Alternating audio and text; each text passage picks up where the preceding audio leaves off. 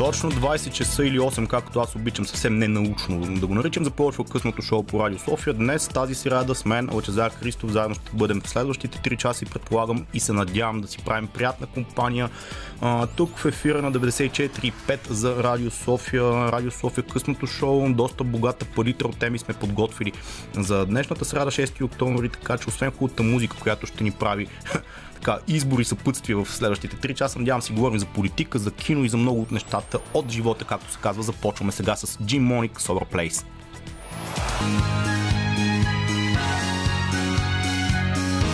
Радио София.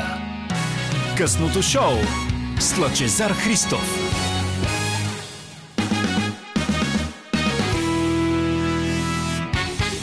Точно 8 минути след 8 вечерта започва съвсем официално късното шоу по Радио София. Вече навън времето е тъмно, почва да става и студено, съвсем като за есен, колкото и на някои хора да им, не им се иска а, да бъде така. Разбира се, в първия час по традиция ще си говорим така леко за политика, даже не толкова леко, защото така първия час при мен в среда винаги си мисля какво се е случило в изминалата една седмица, какви нови неща са се появили.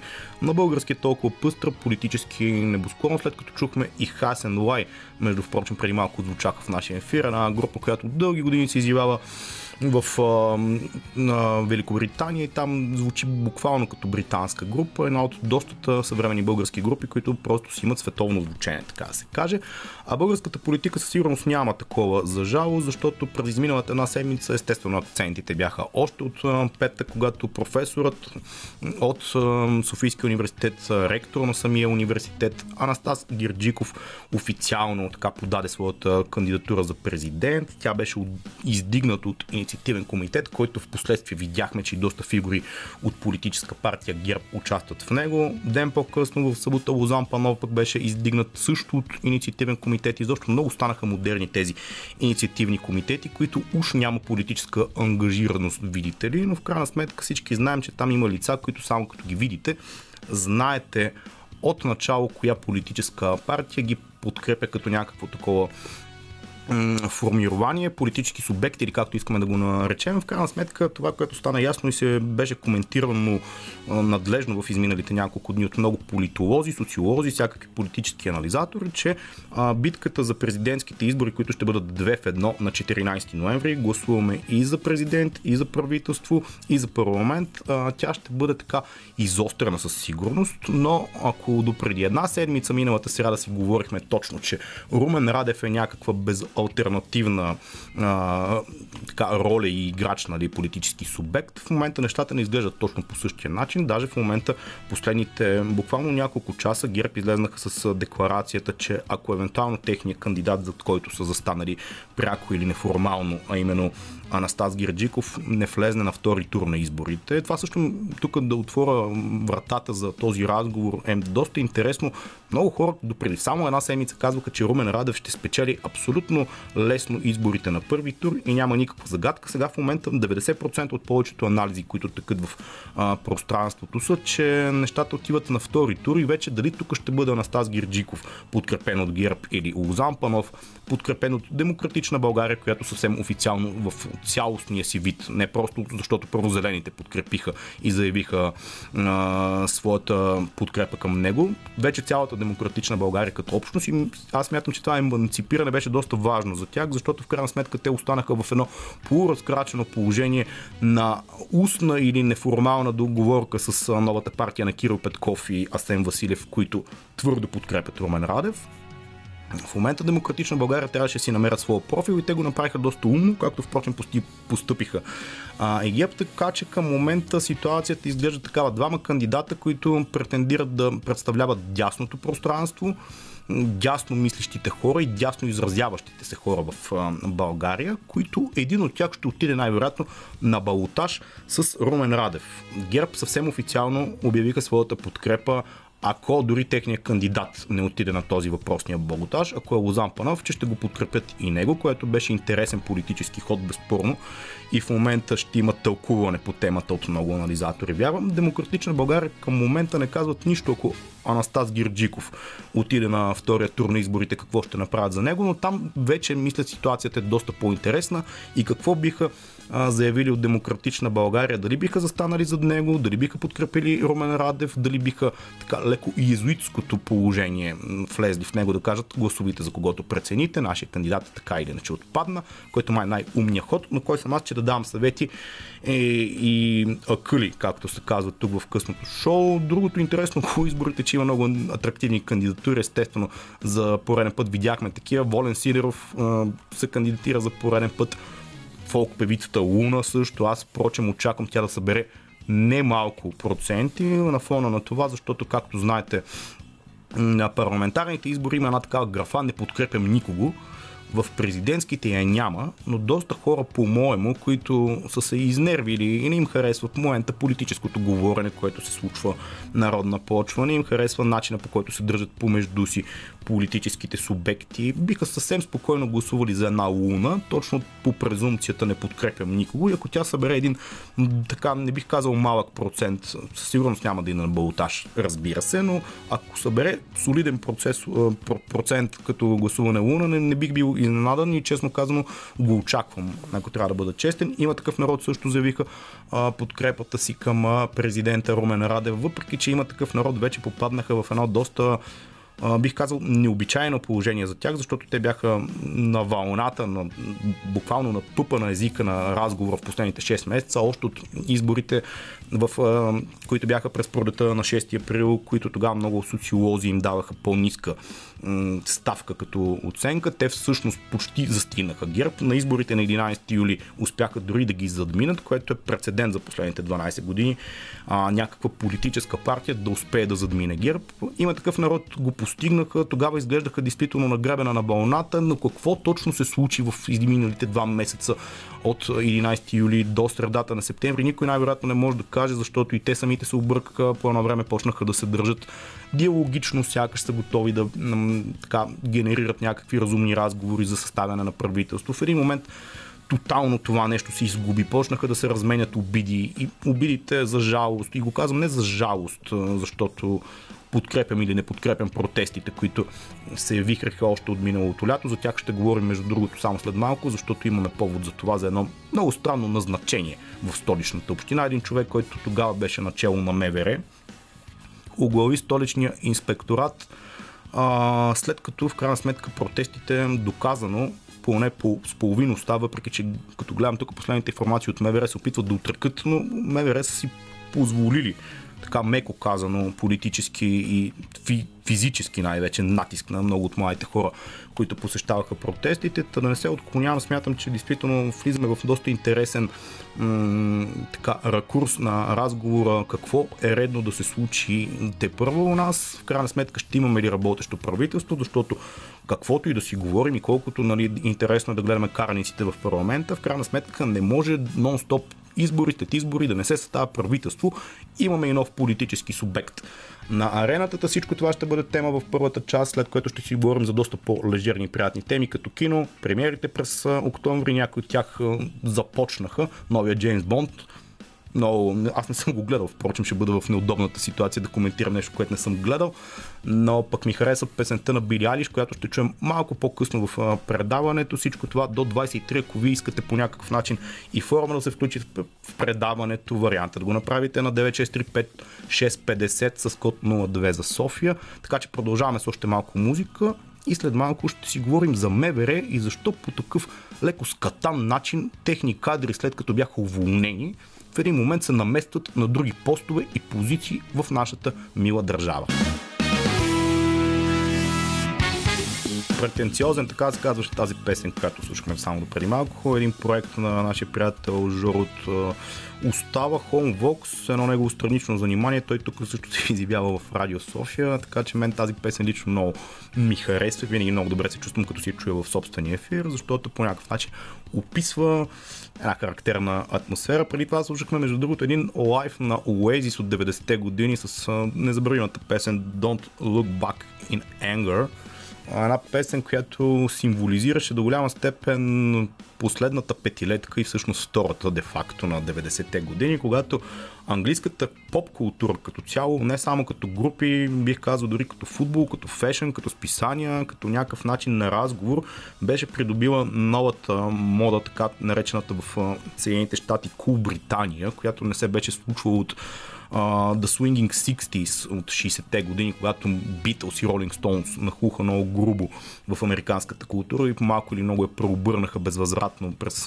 годините. 30-ти на години имаше някакво затиши от към английска култура в Штатите, но след появата и на Oasis, разбира се, и на Spice Girls, един доста поп културна дъвка като феномен, uh, тогава през 90-те, особено втората половина, британската култура придоби една нова модерност и нещо, което виж 20 години по-късно го нямаме като тенденция.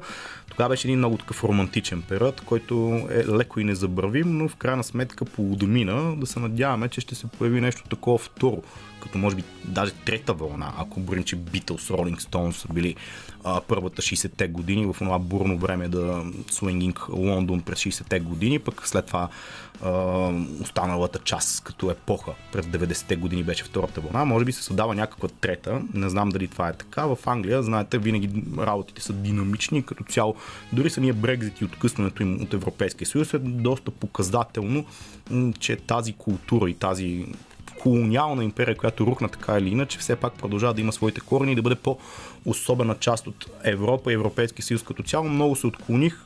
Исках да говоря за полицията, защото съм така леко фрустриран, ако мога да използвам този израз. Бившия шеф на МВР Ивайло Иванов тези дни беше назначен като директор на столичния инспекторат, една институция, която дълги години беше управлявана от госпожа Веска Георгиева, една дама, която беше много симпатична, с своя малко по-непринуден, бих казал, изказ и пред медиите, и в неформални разговори. Няма да говоря за нея сега. Ясно е, че инспектората трябваше да има своя нов директор. Казусът който възникна така в общественото пространство е дали Ивайло Иванов, като директор на МВР в един от най-бурните периоди в новата ни история на тази институция, а именно миналото лято Основно говоря за протестите, които бяха в вихър и разгара си през периода юли-септември месец, защото след това и те позатихнаха, но тогава имаше няколко много сериозни вълни. Юли месец, година по-късно видяхме през това лято де-факто какво точно се е случило за тези колони. Помните за кои колони говоря, когато много хора казаха, би няма доказателства, не се знае какво се е случило. Това са едни мародери, хулигани, които съвсем първомерно от полицията са били изнесени там зад колоните. Защо трябва да се случва нещо зад колоните? Изначално на мен не ми е много ясно, но с една година закъснение видяхме какво се е случвало, а именно как едни полицаи бият, налагат спалки, включително и момичета. Един... Много ми е интересно защо не му се изнесе името на този юначага, който гали по главата едно момиче, което му е съблечена бузата и е посутиен и я снима от близко разстояние. Как е името на въпросния господинчо? Ми е много чудно да попитам аз и защо не бъде оповестена така снимката му да бъде разлепена и да видим за какъв въпросен герой става дума. Но а, цялата акция, естествено, тя е под чапката на МВР. Естествено, МВР по това време си имало началник. Този началник се казва Ивайло Иванов. Той е отговорен за всички тези събития, които са се случили в този диапазон от време юли-септември, включително за това, което се случи на големия протест, което беше тогава малко патетично оповестено като национално възстание, каквото не беше, но протестът беше много масов.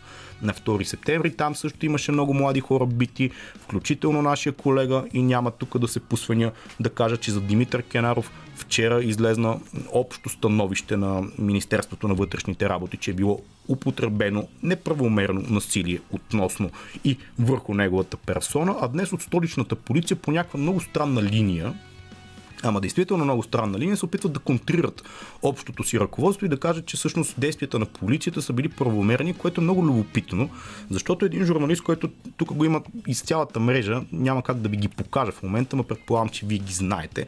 Едни снимки, в които той е насинен и подут, но от столичната полиция казва, че един журналист е съвсем нормално да бъде пребит.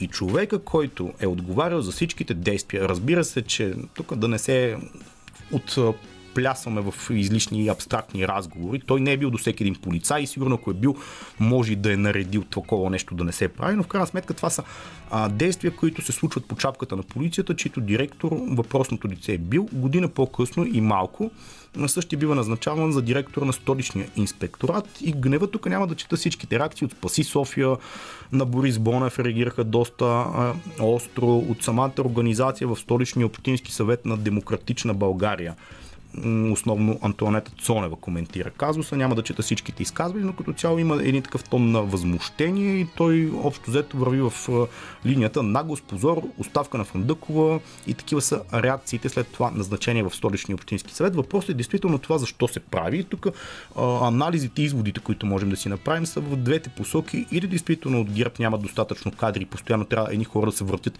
в едни ведомства, министерства, общински дирекции и така нататък, или това е някаква целенасочена провокация а, към някакви хора. Точно в а, сега влизаме м, предизборния президентски диспут, влизаме в предизборния парламентарен такъв и това нещо действително някой го сравниха с назначаването на Певски, там помните началото на месец юни 2013, според мен не е чак толкова скандално назначение, но няма как един човек, който по малко или много косвен или съвсем открит път си е изцапал ръцете с а, така, укървяването на протеста от миналото лято, той да бъде сложен на такъв ръководен пост, както и впрочем, ако си говорим за по-генерално, самия министр на вътрешните работи. Младен Маринов в момента, или поне доскоро беше депутат от а, ГЕРБ, неговия след това заместник и човека, който пое така да се каже, кормилото в неговите ръце е, Христо Тразийски. Той беше депутат от ГЕРБ. Имаха едни такива престрелки при изслушванията на Бойко Рашко в парламента, така че мисля, че нещата са действително доста, доста лошо навързани и по този начин не може да се продължава. Тук аз няма да правя нито призиви или някакви апели. Хората си имат както се казва, глава на раменете сами да разсъждават около положението, но в крайна сметка не може 12 години и същи лица да се въртат и буквално един човек да е бил хем министър на спорта, на здравеопазването, на финансите, на културата и в един момент да се окаже и в общината. Това просто го няма никъде по света и ако по този начин просто нали, караме в едно корито, където пионките се разменят и размиват, ще си продължим по този начин. Тук някъде мисля да финализирам разговора за политика за тази вечер. Ако на вас ви е любопитно, действително повтарям телефона 963 5650 за столицата с 02 код, ако не се намирате в София. Ако искате нещо да допълните, добавите, след малко ще финализираме и първия час, след което ще си говорим за кино, за много по-приятни неща. Ще си говорим за Бонд, за Дюм, за премиерите през есента, които ни чакат. Те не са малко. Накрая ще направим един абсолютно почет към Жан Пон Белондо, един от най-големите актьори, които съпътстваше европейската култура във втората половина на 20 век. Шон Мендес слушаме тук, Lost in малко преди 9 вечерта вече тотално навлизаме в дебрите на киното, само след малко с Зузи Аспърхова да ви издам следващия ми гост, всъщност първата за тази вечер.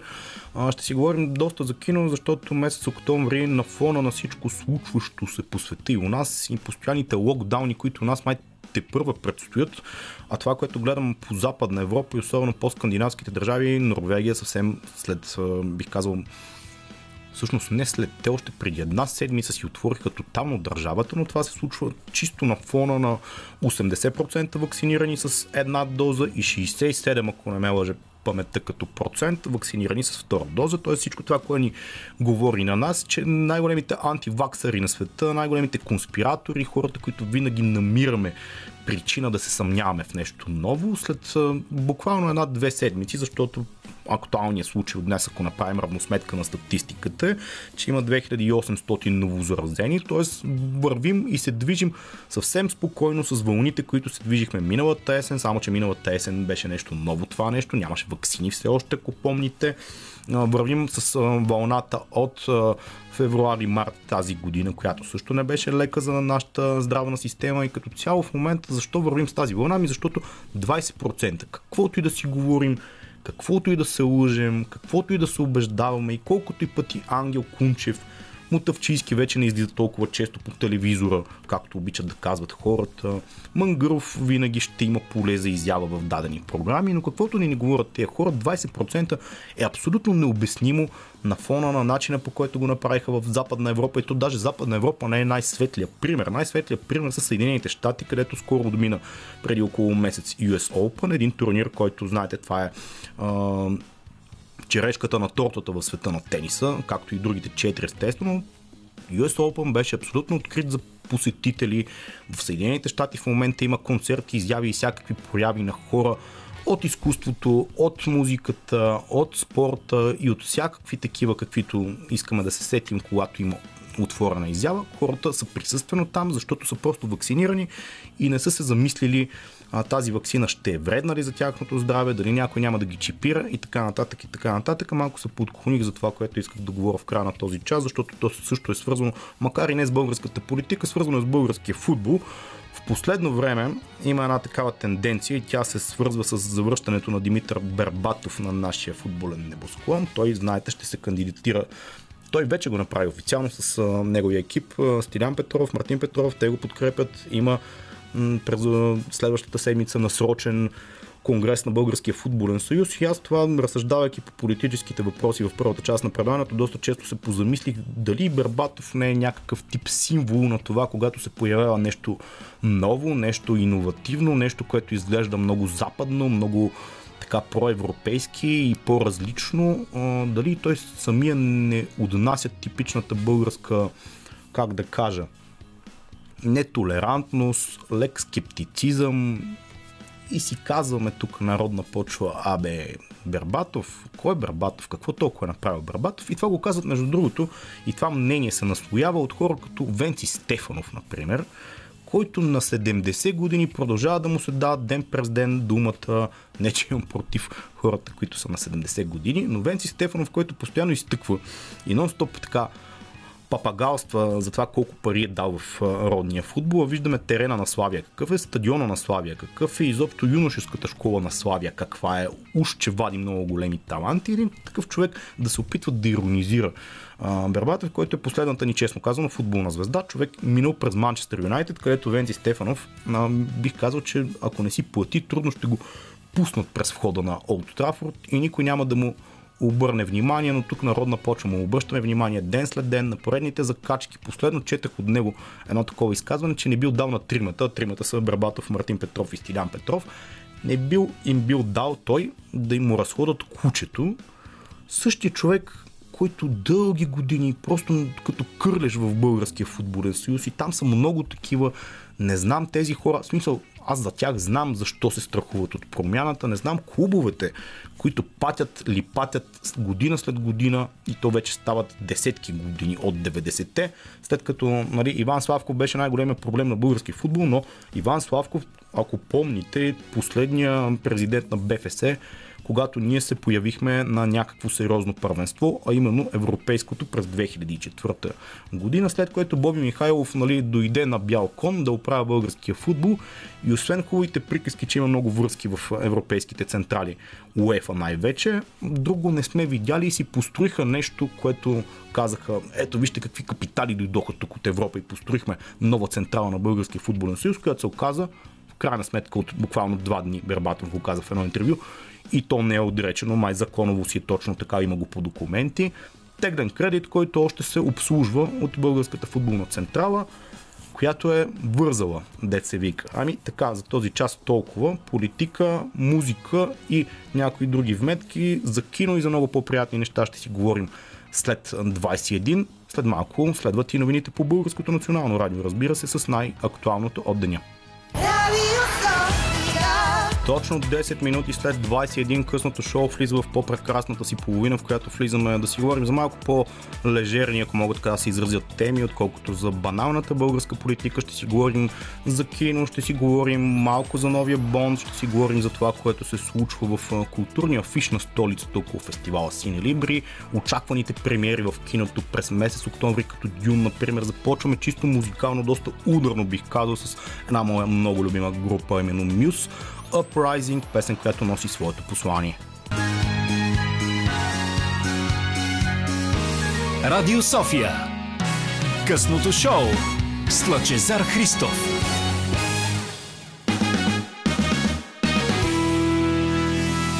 Как неусетно лети времето, точно 22 минути след 21 часа, много така акуратно се изразявам като класически новинар по Българското национално радио, какъвто не съм. Чухме новините, обещах ви да си говорим за доста по-приятни неща във втора част на предаването, защото политиката, макар да ни заображда, не е всичко в нашия живот. Ще си говорим за кино, Зузия Спарухова ми е на гости, тя е водеща на киното и града. А, тя, между другото, е втората жена, която ми е на гости в това предаване. За около Вау. година на в живот. Може да си представите за какъв секси става дума. В смисъл, Страшен. действително, втората жена за около година време. Казвам си го, посипвам си главата. С Пепел ще си говорим в началото за Джеймс Бонд, любима моя поредица. Предполагам, че на всяко момченце, така израствайки по някакъв начин, Джеймс Бонд ме е бил повлиян. Не съм гледал още филма. No Time to Die се казва той. Четах твоя ревю, в която го, в, в самото ревю го определяш като втория. Може би там се борят с Skyfall за поредицата най-добър филм след Казино Роял, който общо е недостижим май. Здравей! здравей, първо благодаря за поканата. А, любима тема. Аз съм като теб огромен фен на Бонд. Харесвам филмите с Шон Конъри, харесвам филмите с Роджер Мур. Кой ти е любимия Бонд? Между а, Роджер Мур е моят любим Бонд. А, и всички хора са супер шокирани, когато им кажа. Ще всички си представят, че човек трябва да каже Шон Конъри. Между другото, в Великобритания бяха правили гласуване за любимия си Бонд преди няколко години. И очудваше за хората Даниел Крейг беше втори след Шон Конъри, трети беше моят любим Роджер Мур. Аз харесвам Роджер Мур а, поради няколко причини. А, той застъпва по много добър начин, взима топката от а, Шон Конъри, успява да качи Бонд на по-високо ниво, т.е. ние имаме по-софистицирани джаджи, имаме повече жени, повече мащабност, което нали, не зависи от него. Той е най-възрастният Бонд до този момент. Освен това в него, ако в Шон Конър има една грубоватост, един такъв много чист мачизъм, а, в... А, Роджер Мур, поне в моите представи, има една лека, много приятна елегантност, нещо, което жените страшно много харесват и може би заради това. И пък тези прекрасни сини очи, това ми е абсолютно най-любимия Бонд, най-дълго задържалия се Бонд. И, да, и тук ако говорим с темата Даниел Крейг, той попадна в един преумен период за самия Джеймс Бонд, защото Пирс Броснан, аз ти казах извън ефир, като раснал през 90-те, по някакъв начин винаги имам сантимент към филмите на Джеймс Бонд с Пирас Броснан, но те в един момент действително самия образ стана леко анимационен герой, който шегичките и цялата тази, особено последния му а, филм Die Another Day беше едно такова доста леко стъпало и Даниел Крейг много хора бяха първо русе. Джеймс Бонд до не е бил рус. Да, това беше голям как проблем. ще се справи изобщо и така нататък. Казино Роял влезна много ударно. Даниел Крейг просто стана много по-реален Джеймс Бонд, агента, който все пак не е безчувствения герой, който всички го познават, а си има и своите емоции, влюбването с жената. Филма е супер. Казино Роял. Оттам нататък как се разви поредицата според теб и как се финализира с този новия филм, който аз не съм го гледал? А, значи, както ти вече каза, Казино Роял започна много добре, т.е. той започна от върха. А, след него имахме един доста, доста по-слаб филм. В смисъл, това е филма, който аз мятам, че е безмислен филма, който аз не помня.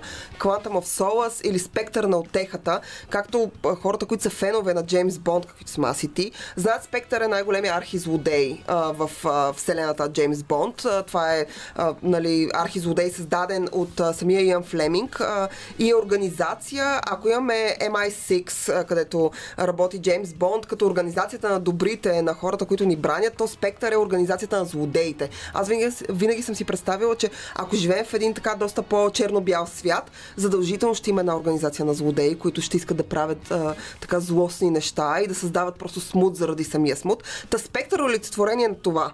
И, а, и в крайна сметка, когато кръщаваш филма Спектър на отехата, нали, Quantum of Solace, в него се очаква да има нещо такова. Това е филм, който нямаше никакъв смисъл, т.е. дали го има или го няма, а, абсолютно Той няма никакво Бонд значение. беше ни леко умрушен в целия филм. Да, което беше оправдано заради събитията, които се случиха в Казино Роял. Само да кажем, че тогава минаха 15 години. Даниел Крейг е 15 години. Джеймс Бонд е направил само 5 филма, за разлика от останалите така доста популярни актьори, които вече споменахме.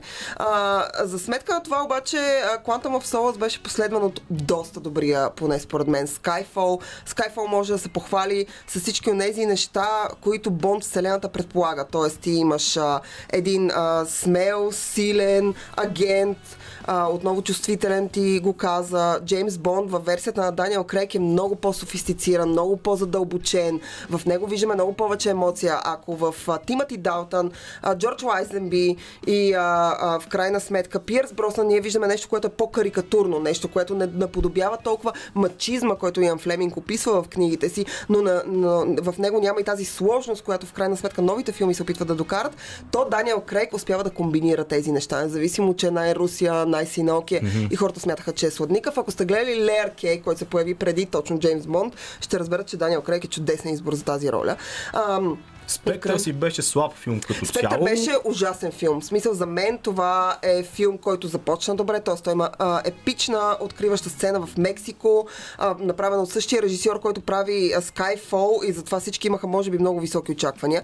И когато в крайна сметка Спектър се сгромоляса, а, не само в бокс офиса, но а, в крайна сметка и като, като изпълнение, нямам предвид актьорско, имам предвид като част от вселената Бонд, т.е. той е слаб mm. филм. А, и минаха много години. Ние знаем, че No Time to Die или смъртта може да почака. Той беше много отлаган. Първо ние го чакаме две години. Ние го чакаме две години. А в началото те имаха проблем, защото Даниел Крейг а, отказваше да участва. Сони го принудиха почти на сила. Той стана част от продуцентския екип. Дани Бойл трябваше да режисира този филм. Той се отказа в средата на проекта, докато той ще се разработваше. Те извикаха Кари Фокунага, който е режисьора на истински детектив първи сезон, който да работи по проекта. Впрочем, сериал, който съм гледал в последните 20 на години, ако изключим последния епизод. На първи сезон и на всички сезони. На първи сезон. Окей, okay, защото втори сезон е доста слаб. А, трети сезон закрепва нещата, но не чак толкова добре, колкото първи. А, Такари Фукунага се присъединява към екипа. Фиби Лоуър Бридж идва към екипа и между другото, това е нещо, което ще видите от нея. Има страшно много шеги, а, които са употребени вътре. Според а, момчетата, с които гледах филма, те смятаха, че някои от шегите не са на място, аз се забавлявах истински на тях. Това, което No, no Time to Die е и което Спектър не е, той е истински Бонд филм, т.е. в него имаме всички елементи, които един Бонд филм трябва да има. Имаме джаджите, имаме девойката в беда, имаме световна конспирация, имаме злодей, който иска да нападне света и да го унищожи. Извинявай, че те прекъсвам е най-големите критики, които чух за филма. Не съм го гледал пак за нашите слушатели, ще поправя грешката, но че Рами Малек малко е не е съвсем адекватния лош персонаж в такъв филм и е засенчен от един куп обстоятелства, които така или иначе се случват във филма. Да, най-странно Странното е, че Рами Малек всъщност откриващата сцена в този Бонд, ако ние сме свикнали, ако сте фенове на Бонд и може да изгледате всички филми, всеки Бонд фен знае, че откриващата сцена във всеки Бонд филм в повечето случаи е мащабна. Тя постила онова, което зрителя от тук на сетне ще види. Тоест, тя постила конспирацията, злодея, събитието, около което ще се върти цялото действие. В случая ние имаме Рами Малек, който, който върши някакви ужасни неща и оттам на сетне се пренасяме няколко години по-късно, когато Рами Малек странно за мен е в абсолютно същата възраст, в която е бил в първата сцена. А, но а, въпреки че аз страшно много харесвам, аз го следя от времето, в което той играше в един комедиен сериал на HBO и беше ужасно забавен. А, аз го харесах и като Фреди Меркюри, смятам, че той е талантливо същество, предстоят му добри роли, но тук някакси той се губи, той се губи под осанката на Даниел Крейг, на Джеймс Бонд, защото не се бъркайте, независимо какво ви казва трейлера, независимо от наличието на доста повече жени. Имаме Лея Сейдо, имаме Лашана Линч, която играе агента, който взима номера 007 за един кратък период, а, когато Джеймс Бонд решава да се пенсионира за енти пореден път.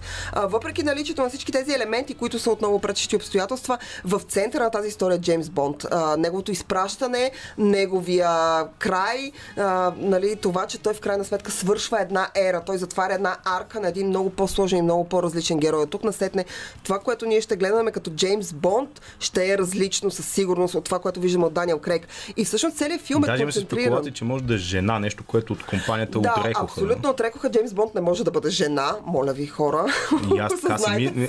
Доказано аз съм сексист на това, което казах по-рано, но си мисля, че някакси не е окей. Okay. В това отношение аз съм сексист също, ако това е дефиниция за сексизъм. А, но има някакви неща, които са факти, факти, които работят, има някакви неща, които са измишлетини. Нали, това да бъде жена измишлетина. Въпреки това те си позволяват да бъдат малко по-радикални в този филм, екипа и за е, много кратък период във филма. Те сменят номера на Джеймс Бонд, т.е. те взимат емблематичния номер 007 и го дават на персонажа на Лашана Линч, което а, се появява в трейлера. Това така много хора бяха много възбудени от този факт. Спокойно, искам да успокоя всички. А, агент 007 е само един, това е Джеймс Бонд. Този филм е само за него. Този филм е емоционален.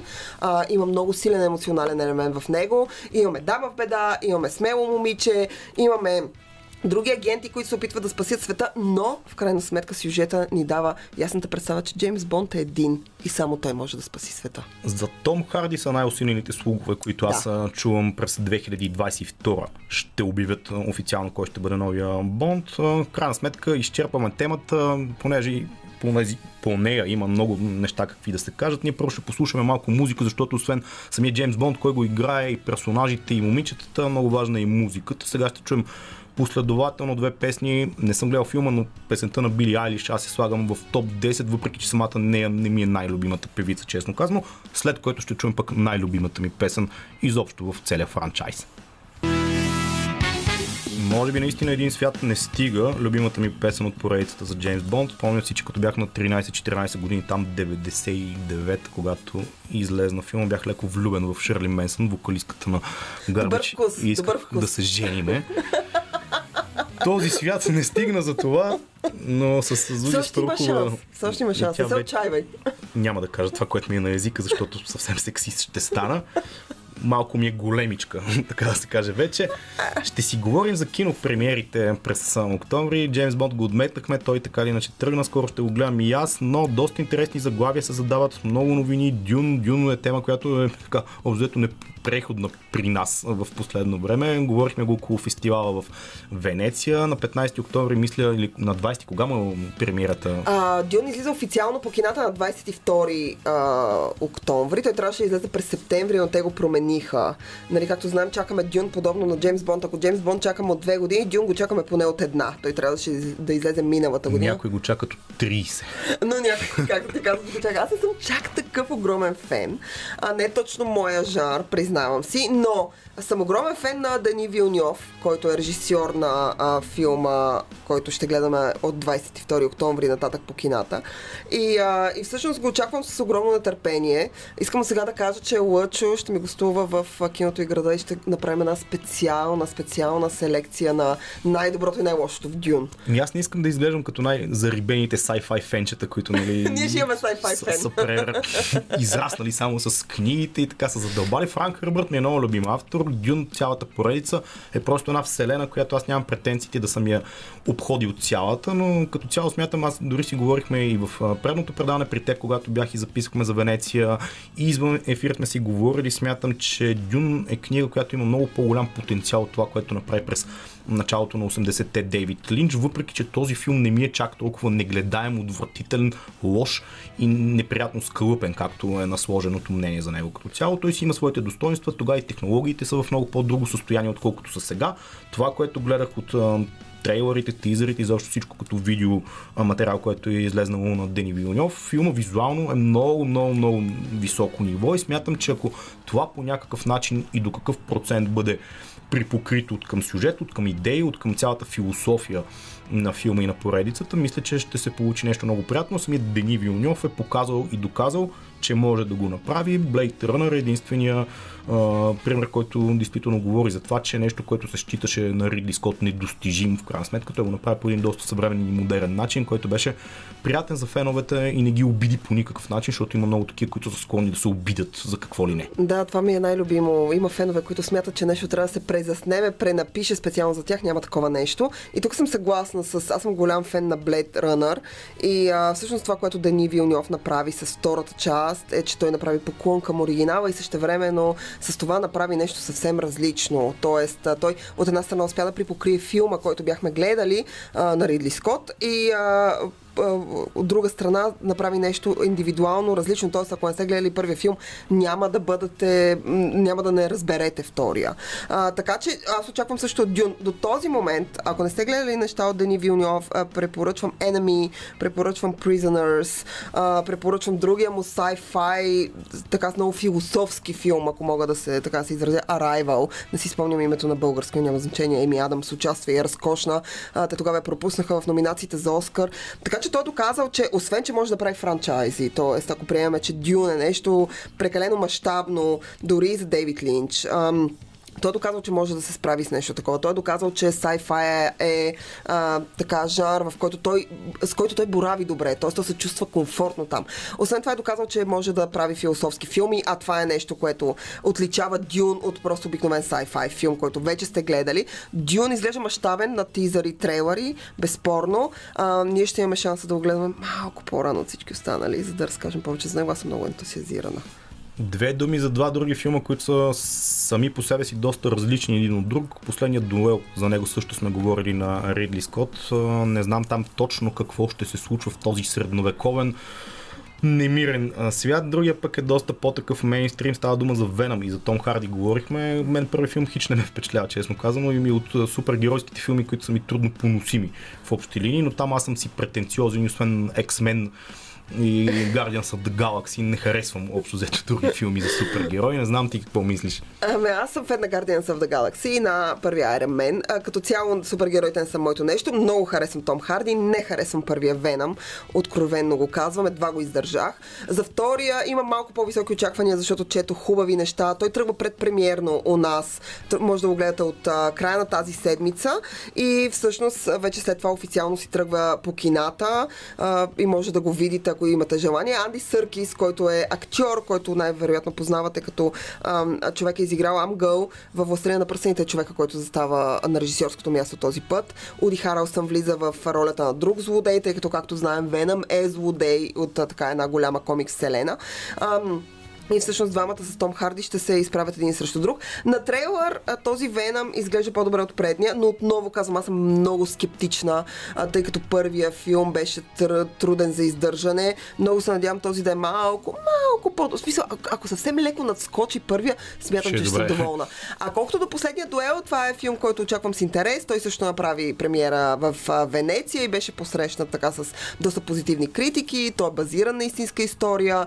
Отново Ридли Скот се връща към нещо, което добре познава. Т.е. историческия жанр, а, филмите в епоха, епичните филми в епоха, които до някъде са базирани на истински събития. Т.е. той взима някакво събитие, дали говорим за гладиаторските борби или Той за каза, дуел. впрочем, тази седмица, че се готви продължение на Гладиатор, втора част. Да, пише да. се в момента, защото в момента пък той снима филм за Наполеон, доколкото знам. Изобщо Ридли той на стари години доста се активизира. Той е много активен в последните години. Тази година имаме два филма от него. Сега ще гледаме последния дуел средата на октомври, след което през ноември ще гледаме The House of Gucci или Думът на Гучи, който отново е базиран на истинска история. Сега той вече не е в епоха, той е в доста по-модерни времена, но е назад във времето.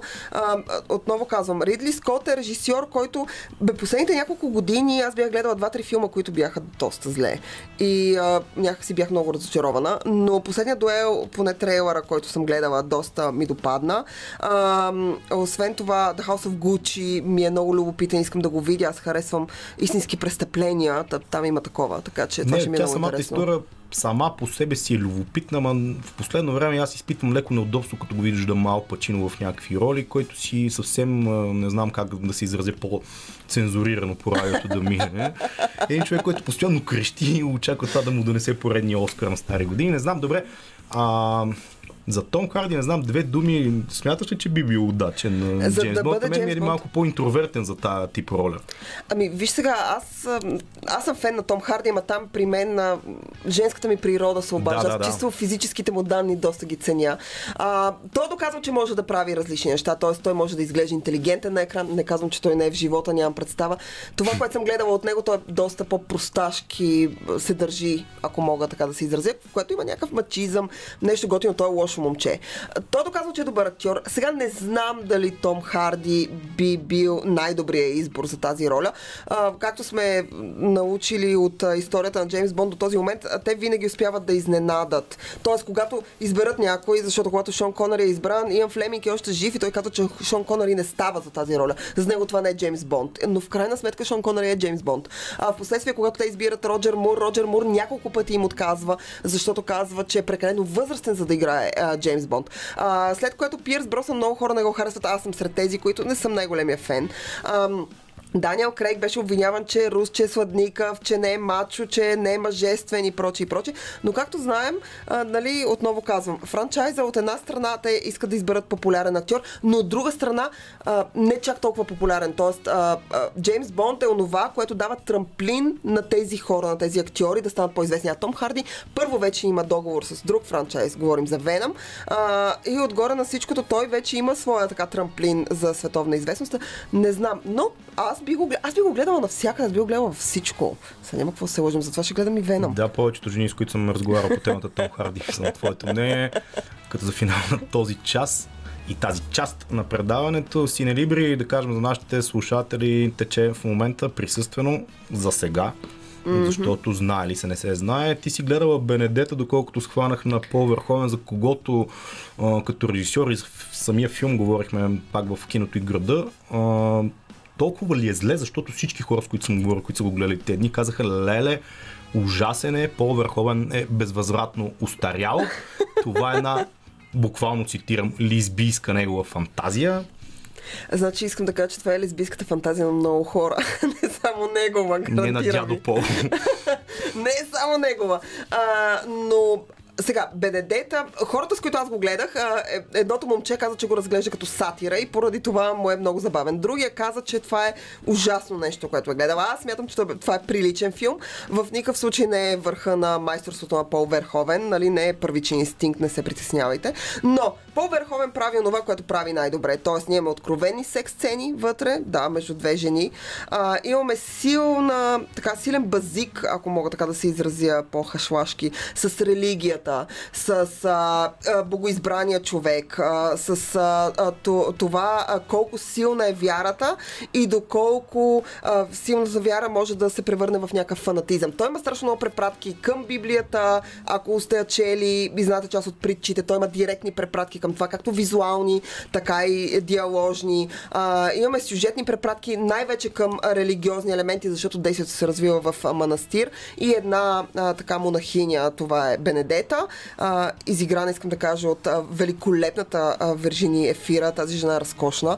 Та, тя се смята за а, така булка на Исус Христос, за негова пратеница на земята, което е директна, разбира се, а, директен базик с самия Исус Христос, който се е смятал за сина на Бог, когато е да, да, бил жив. алюзията е очевидна за Да, нашите слушатели. Да. кажем, хубаво, че разкри част от сюжета, защото биха се запитали кое е пък чак толкова скандализиращото в този Това е филм. много Все пак скандализиращо. Заслужава си да се види. Аз смятам, че е интересно да се види. Филма беше обявен за богохулен, когато беше прожектиран на Кан.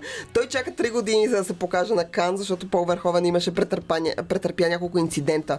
А, докато го снимаше, после се забави заради а, COVID-кризата а, и в крайна сметка той се появи на Кан, където ам, естествено беше обявен за богохулен. Някакви хора се излизаха. Искам да предупредя хората, ако имате слаби сърца а, и ако така откровените секс сцени, имам предвид с а, фалически символи, Дева Мария, включена в това. За нещо много възмутително за вас, не ходете. Абсолютно не дете да го гледате, защото има такива. Има много битовизми, много натурализъм. Имаме, имаме страшно много голи сцени вътре.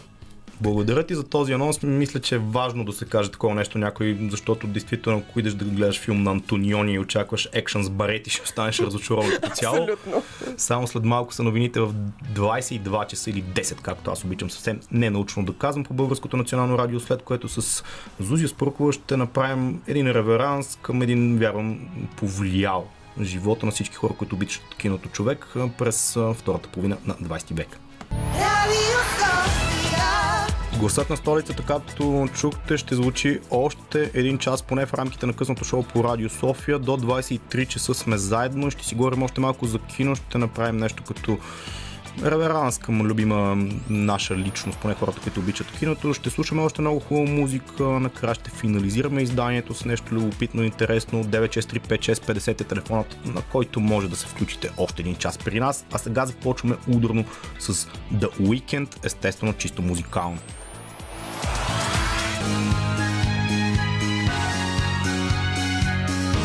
Радио София. Късното шоу с Лъчезар Христов.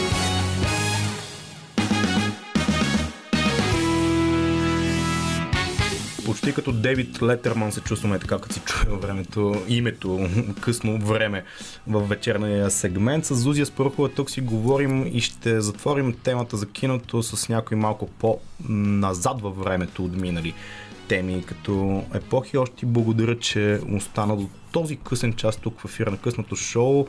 Между другото, заговорихме се за Кристофър Нолан. Зузия Спрохова познавате не само от киното и града всяка неделя в Радио София, познавате от много други платформи, в които тя се изявява, говори за кино, Тихо филмът започва, който да, 3 години. подкаст. Подкаст, който правим аз, Драго Симеонов, Владя Апостолов и имаме едно младо, така, млад член Павел Симеонов към нашия екип. Може да ни слушате, има ни във всички подкаст платформи и обсъждаме Кристофър Нолан, вече една от темите, които обсъждахме, когато Тенет, злощастният Тенет Доста излезе, излезе по кината. Всеки ден, между другото, с момчета тогава стигнахме до общия консенсус, че Тенет а, обективно е слаб филм за Кристофър Нолан, но всеки ден, в който излиза филм на Кристофър Нолан е добър ден. Не забравяй, че Тенет а, в крайна сметка откри киносезона а, след а, така един доста дълъг локдаун, след един доста дълъг период, в който нямаше филми и хората не знаха какво ще се случва. И всъщност моето първо ходене на кино през 2020 август месец беше именно на Тенет и аз бях изключително щастлива. Не, факт е, че аз от време на време мине не мине му се ядосвам на Кристофър Нолан за някои от решенията му в последно време, но това е поради простата и единствена причина, че твърде много го харесвам и съм го харесал през времето с дали Мементо, дали първия Батман, дали Престиж, дали някакъв друг тип неща, които е правил в киното. Много хора го сложиха в обувките на новия Спилбърг, които смятам, че са му малко големички към момента. Mm-hmm, mm-hmm. Но според мен Кристофър Нолан не е съвсем зачеркнал пътя към доброто кино. И така, ако се преориентира все пак... Абе, има хляб. Има, има, има хляб в него. Той прави добро кино. Той е много последователен, много константен. А, и а, когато прави нещо, го прави добре. Той има отношение към сюжета, отношение към визията. Да. Има, има вкус. Човека не ги така общо взето да мине, нали, да ги претупа работа. Да, не ги прави на конвейер, както се казва. Той отделя страшно много време и сега снима, сега работи по нов филм, който отново е исторически. Дюнкерк му се получи доста добре, според мен. Така че аз чакам с огромен интерес това, което ще направи. Кристофър Нолан, както казах, вече е а, добър режисьор и всеки ден с него филм е добър ден, поне според мен. Добре, като за финал за всичките кино неща и небивалици, които си говорихме през час и нещо изминал, ми се ще да завършим. Един месец изминава на 6 септември ни напусна Жан-Пол Белмондо, една епоха в киното, без значение дали човек е много така претенциозен и има такъв тип сноби, които са артхаус насочени, такива, които отричат мейнстрима. Според мен Жан Пол Белмондо беше фигура, която надхвърля всичко това като разговор, една икона на френското, на европейското, дори на световното кино, въпреки че той към Холивуд нямаше афинитет и изява един човек, който повече от 50 години се снима в един от най-популярните френски филми. Ти как го гледаш, защото във Франция го изпратиха буквално като а, на Беде му бях чел една статия, не помня за кое френско списание, каза, че ако и Делон си отиде, Франция да я закриват. Де факто беше много някакси тъжно, странно, сюрреалистично. Все пак човека на 88 години едва ли са очаквали още 20 те първа да живее, но в крайна сметка и Макрон самия се разплака на изпращането му. Виж сега Джан Пол Белмондо, както ти вече го нарече, той е икона на френското кино, на италианското кино, на новата вълна в френското кино, защото хората, особено модерните хора, обичат някакси да забравят някакви неща. Те смятат, че киното такова каквото е в момента е такова каквото то е било винаги.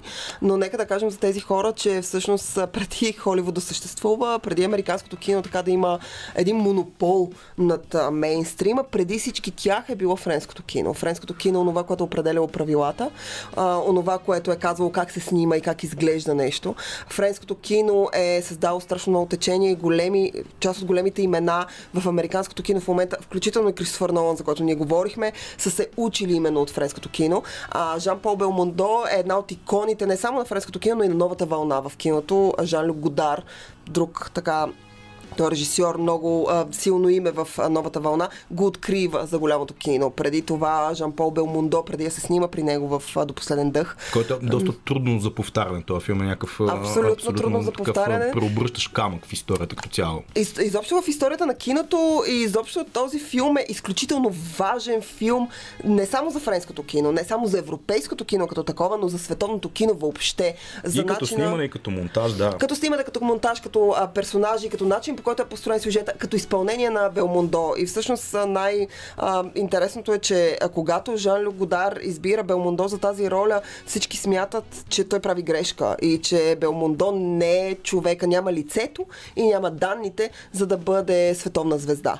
Да, в те всички са му се подигравали още в театралните му години, че е твърде грозен и са му казали, ти никога няма да целуваш на екран жена. Всъщност става след Делон, може би, може би наравно, един от най-големите секс символи на френското, на европейското кино. Аз трябва да си призна, че винаги не съм жена. Но като мъж, гледайки тези филми, винаги съм имал повече, дело ми е бил по-близък като персонаж, честно казано. Белмондо дори в по-старите му филми, той си позволява тотално, понеже ти сама спомена, че е икона на новел ВАК в уне сериозните артхаус филми на Годар, основно до последен дъх, Пиро Глупакът да. и, и прочие. В по-късните си години той си участва в едни типични полицейски екшени, където бие хората Бие трепа и стреля наред. Весел е, шегаджия е и като цяло обаче той е малко по-народен човек, за разлика от Делон, който бил нали, студения човек, който така по-трудно се комуникира с него. Хората някакси ги сравняват, защото може би това са двете големи икони на, нали, говорим като мъже на френското кино. Ние имаме Грозника и Красавеца и същевременно Белмондо е изключително чаровен ти го каза, той е след Делон, може би най-голямата, най-големия секс символ в, Франция, в киното за 60-те, 70-те и 80-те години. В крайна сметка те двамата всъщност участват в един филм заедно, което е нещо като публиката. И се изпокарват май около този филм, доколкото знам. Ако говориш за, как се казваше, където те играят гангстери, той е италианско-френска именно, продукция. Да, именно да, в началото на 70-те години, в който Делон е продуцент на филма и до някъде повече има думата Брусалино, така филма. Точно така. А, той има повече думата как да бъде финалния монтаж и той е там от суета. Както знаем, че всеки човек, който се извява на екрана е малко или много по-суетен, иска да има повече екранно присъствие от Белмондо и десетки, там десетина години не си говорят двамата изобщо, доколкото съм чел. Историята в крайна сметка се снимат на старини в един филм с на Джони Деп из гората, където играят нейните бащи, не се знае кой е бащата, но всичко това е доста провеличено като цялата омраза между тях, защото самият Делон каза, четахме едно интервю буквално преди месец, когато си отиде Белмондон, че вика по-хубаво да си бяхме тръгнали и двамата. Демек, нали, цялата връжда някъде е затляла в годините. Абсолютно и хората, може би хората, поне в Европа, почитателите на киното, тъй като ти, ти каза за артхаус филмите и разбира се Годар, а, който е икона на а, новата който вълна. Който от чиста злоба продължава да бъде жив, между другото. Абсолютно и продължава да прави някакви неща. Но, но в крайна сметка той е направил много неща за киното, но... Да, ще а... се само да вметна за слушатели, които не се спанали. А, но а, в крайна сметка, а, а, ако Ален Делон е, както вече казах, красавеца, който така е много по-арт, според мен, ориентиран. То Белмондо няма никакъв проблем да прави доста по-комерциални неща. Ето говоря за професионалиста, може би е най-известният комерциален филм, който той е правил. Тоест, в Америка, вчера с а, един приятел си говорих и а, той а, обясняваше как Спайк Ли, доста друг популярен режисьор. О, за него сме си говорили, да. Да, да Спайк Ли а, е, беше пуснал в Инстаграм профила си а, така снимка на Белмондо, когато той а, почина и а, беше написал, че това е една от иконите на киното си отишъл и отдолу един човек беше казал, че професионалистът, един американец, беше коментирал отдолу, че професионалистът е любимия му, един от любимите му филми и Спайк Ли му беше отговорил, че трябва да гледаш малко повече кино. Но въпреки всичко, а, професионалистът е онова, което комбинира а, а, част от чара на Белмондо и а, показва, че освен арт-актьор, разбира се, и икона на новата вълна, а, той в крайна сметка е и комерциален актьор. Професионалистът е класически екшън, с Да, доста да, да. така европейски привкус.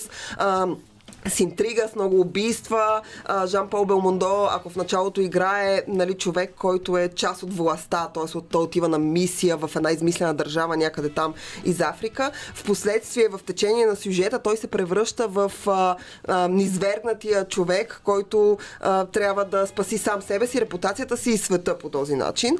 Така че в него има всички елементи, които ще харесате от а, комерциалното кино. А, има леко арт, отново казвам, привкус, защото е френски филм, но а, както обичам да казвам, независимо, че се говори на френски, защото някакви хора не обичат да четат субтитри, те предпочитат да им се говори на език, който познават. А, независимо от това, независимо от годините, които са минали, аз смятам, че професионалистът и до днес си остава а, един филм, който хората могат да гледат за кеф и удоволствие и той не е остарял чак толкова много. Ние само след малко ще пуснем най-емблематичната песен от този филм. Той е един сам по себе си доста Джейм Бондовски като настроение и дух. Не знам дали си на това мнение, защото тази роля на полицая, агента, човека, който в един момент е срещу човека под системата. прикритие, който е, се- обръща срещу системата, за да направи а, нещо, което смята за правилно. И по този начин да спаси нали, себе си, света, репутацията си. Има и жени. Бе, изобщо професионалист, ако обичате екшен, е вашия филм. Да, след малко ще чуем и песента от него, като за финал, съвсем за да обобщим темата, тръгнахме от Джеймс Бонд, минахме през актуалните заглавия и завършихме с Белмондо. Смяташ ли, че това много хора са носталгици, аз не съм чак толкова, въпреки че смятам, че действително някакви такива епохи не могат да бъдат повторени или са преживяни за пореден път, както са били 60-те години с Новел Вак или пък неореализма малко по-рано в Италия. Бергман, такива режисьори и актьори като Белмондо може би не могат да бъдат действително повторени като епоха в киното, защото в крайна сметка сега си говорим за Том Харди, за Даниел Крейг, има много такива, но няма нещо, което да каже, бе, това е епохата, която три десетилетия вълнува женските сърца, мъжките мечти, къв да бъдеш като мъж и така нататък. Окей, ти ме питаш дали модерното кино сега. Да, може ли да възпроизведе такъв тип легенди? Аз смятам, че а, подобно на теб, аз не съм най-големия а, чу, не съм най-големия почитател на носталгията. А, Тоест, гледам нещо старо, като на нещо, което се е случило отдавна. Смятам, че нещата се случват в правилния момент и че ако едно нещо, нали, това е, ще се върна на Тенет, с който започнахме това включване, а, нали, парадокса на дядото, ако се върнеш назад във времето, убиеш дядо си, дали ще можеш да се върнеш назад във времето, за да убиеш дядо си. В този смисъл, ако нещо не се прави във времето, в което се прави, то няма как да води след себе си всички неща, на които е научил тези, които идват след него. В този смисъл, а, всеки филм и всяко течение се случва в конкретен момент и то учи тези след него, кое е правилно и кое е грешно. А дали а, такива икони, дали а, това, тази епоха, в която живеем, като се върнем няколко години назад, а, а, ще донесат до, а, ще доведат до нови течения, най-вероятно само времето може да покаже. Тоест времето е най-добрият мерител за тези неща. Истината е, че а, комерциалното кино е много повече. То, е, то доминира в киносалона. Въпреки това не забравяйте, че се правят и други филми. А, живеем в едно десетилетие, в което по-малкият филм, т.е. индивидуалният филм, филма, който не е част от франчайз, от поредица, от нещо по-голямо, по-масштабно, от което да се изкарат повече пари, страда малко повече. А, но пък киното ни е научило, че то винаги успява да оцелее. То винаги успява да изгази и да бъде модерно, да бъде адекватно. А, дори когато обслужва някаква политическа система или обслужва някакъв социален елемент, ако то е направено добре, то ще остане във времето. И имаме страшно много филми, които са свидетелства за това толкова години по-късно. Включително има и примери за филми, които не са били оценени във времето, в което са се случили, но са се превърнали в икони а, години по-късно. И Белмондо е класически пример за това. Човека, на който всички казват, че е грозен и няма да бъде звезда никога, в крайна сметка се превръща в икона на френското кино и никой не може да му вземе това, въпреки че аз съм чела негова биография, а, има издадена на български и а, до последен дъх се казва, ако не се лъжа. И, а, Доста хубаво като за него. а, и, а, и всъщност а, там той обяснява как до последно, а, когато излиза на сцена, когато трябва да играе в театъра, той до последно супер се притеснява и супер се тревожи, че ще се изложи. А, нали, в крайна сметка ти си кажеш колко пък да се изложи Жан-Пол Белмондо. А, но, а, но така стоят нещата. Отново казвам, времето е най-добрия мерител за тези неща и ние ще разберем дали нещо от това, което гледаме в момента ще остане за бъдните поколения и дали ще успее киното в крайна сметка да се надскочи от този комерциализъм, в който е влязал. На Вендерс бях чел скоро едно интервю, в което го бяха питали дали не смята именно, че е много комерциално киното днес, дали арт киното не залинява и така нататък. И той беше казал, че и през 70-те челюсти го гледаха доста повече от моите филми. Абсолютно. Така че нека не бъдем прекалено къхърни и нали, смъртта може да почака, както се чува от заглавията на филм за Джеймс Бонд. Благодаря ти, Зузи, това участие. Много ми беше приятно. Ще се видим, когато ще си говорим за Дюн. Абсолютно. Съвсем скоро тук в ефира на киното града. А сега, понеже темата е Белмондо и понеже професионалистът е един жесток филм, който съм сигурен, че особено в соц годините много български момчета са го гледали и са искали да бъдат ето точно този човек и с тази мелодия са отраснали. За вас, че майна е Енио Мориконе. Gravity Co отзвучава тук в ефира на Радио София. Слушайки тази песен се замислих за самата група, за някои спомени, които имам около нея в началото на новия век. Там бяха много популярни, когато и телевизия MM съществуваше тук в родното пространство. ММ, която поотшумя и общо взето до някъде замени съдбата на MTV, която отдавна не е музикална телевизия, в която се излучват музикални парчета, музикални клипове, изобщо се говори за музика, тъкат едни такива безконечни реалити формати. Ние дори това не можахме да го задържим, но си спомням в нея години, когато Gravity Co бяха на върха на вълната, а, и се говореше за тях като за група. Тогава почти с полууста някои хора укорително казваха, че Gravity Co, видите ли, са група, която не звучи като българска, която не знам, някои хора го странно или не възприемаха като почти комплимент, други го възприемаха като упрек, но в крайна сметка Gravity Co беше един много светъл лъч за един кратък период, може би от нашата нова музикална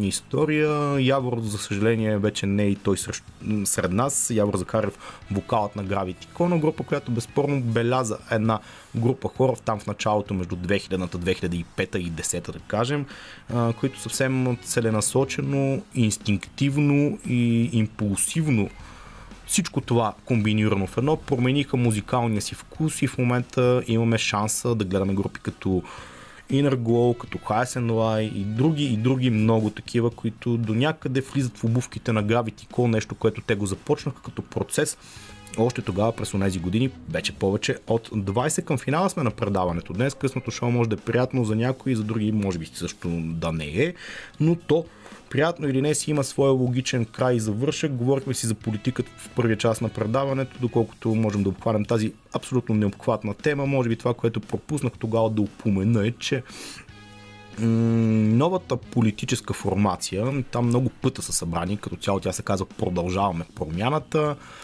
която уж служебните министри захванаха, но нещо като тенденция, което е доста любопитно. Асен Василев и Кирил Петков много се говори за тяхната формация, която в момента набира скорост и за по-малко от две седмици, когато бяха първите социологически проучвания, така да се каже, по темата, когато им даваха 8, 9, не повече проценти, сега за по-малко от две седмици те скочиха до 15. Въпросът, който си задават много хора, без значение дали са симпатизанти на тази формация или точно обратното, е до каква степен те могат да се разширят. Отговорът не мисля, че е еднозначен, но като цяло ще видим, защото малко помните голния сериал едно време, който се въртеше в по телевизиите всички обичат Реймонд, сега в момента са малко всички обичат Кирил Петков. Нали? Той е популярното лице, едно такова излъскано, устройствено, без значение какво му е гражданството, въпреки че кой знае защо тази тема беше зачекната и кой знае защо 2021 година някой му е важно, дали някой има канадско, полубългарско гражданство, а не човек, който може да свърши някаква смислена работа като цяло. Лично аз не знам и не се наемам да го анализирам, но като цяло ще видим, че тази политическа формация си има своя потенциал за развитие, обвързано и с изборите, които са две в едно на 14 ноември. Това ще изкристализира съвсем тотално дали а, личността на президента не е по-важна от политическото говорене и отделните политически сили, какъв потенциал като мажоритарен вод капитализират. Спадена има такъв народ, който също е така доста отчетлив. Това го говорихме тези дни с различни политолози в ефира, че има такъв народ, може би направиха не най-разумното решение да се изпокарат и то по доста грозен начин с всички политически субекти и играчи на терена, за да могат сега в момента, както бяха изместили герб на изборите през юли, в момента да бъдат трета, четвърта дори политическа сила, въпреки че това всичко разбира се е доста, доста условно, имайки предвид, че политическите сили като проценти са събрани в рамките на не повече от 3% от втората до петата поговорихме си, поне за мен по-приятната част от предаването беше честно казано тази, която си говорихме за филмите, които ни очакват през октомври, тези от вас, които са вакцинирани или такива, които не са и не се притесняват да излизат, все още имат варианта да го направят. Синелибрите, често с а, пълна сила в столицата, доста премиери, Джеймс Бонд го говорим цяла седмица, той вече стартира, имаме и други, чакаме Дюн, Лично аз него го чакам най-много, но то при мен това не е особено голяма изненада, така да се каже. Може би за финал трябва да кажем а, новината за Фейсбук. Като казвам новината за Фейсбук, тук много хора ми прави много негативно впечатление. Нали всички знаем, че крашна, така да кажем на чисто български язик, Фейсбук преди два дни. За около 3-4 часа Марк Зукърбърг загуби около 6 милиарда долара, но не се притеснявайте, той има около 120, така че това, че той е загубил около 6 милиарда, при него е все едно вие сте си изпуснали портмонето с 60 лева днес и просто се чудите къде е, ама не ви е чак толкова голяма болка или загуба. Такъв е и казуса на Марк Зукърбърг, след като Фейсбук, менеджер, естествено, Instagram, WhatsApp, всички тези платформи, така за около няколко часа фалираха. След това се възобновиха, светът продължава да си тече по надлежния ред, хората, които са потребители във въпросните платформи, продължават да се изявяват в тях без никакви проблеми. Марк Зукърбък тези 6 милиарда повярвайте ми, ще си ги възстанови по някакъв начин, не го мислете, бъдете спокойни. Ако темата ви е особено интересна, утре вечер Димитър Гане в късното шоу ще развие доста по, как да кажа, целенасочено, доста по-научно, с интересни мнения от експерти, които ще говорят за алгоритмите на Фейсбук и защо как функционират съвременните социални мрежи през 21 век и защо по някакъв начин ние се превърнахме в чак такива роби в тяхното потребление. Тема, която е интересна. Утре вечер в късното шоу между 8 и 11 вечерта аз бях и продължавам да бъда Лъчезар Христо. Веско Коев ми помагаше с музиката и с като цяло доброто звучене на ефира. Сипете си по едно питие и останете в чистотите на Радио София, които са 945 за София. Още хубава музика и добро настроение вещае тази нощ.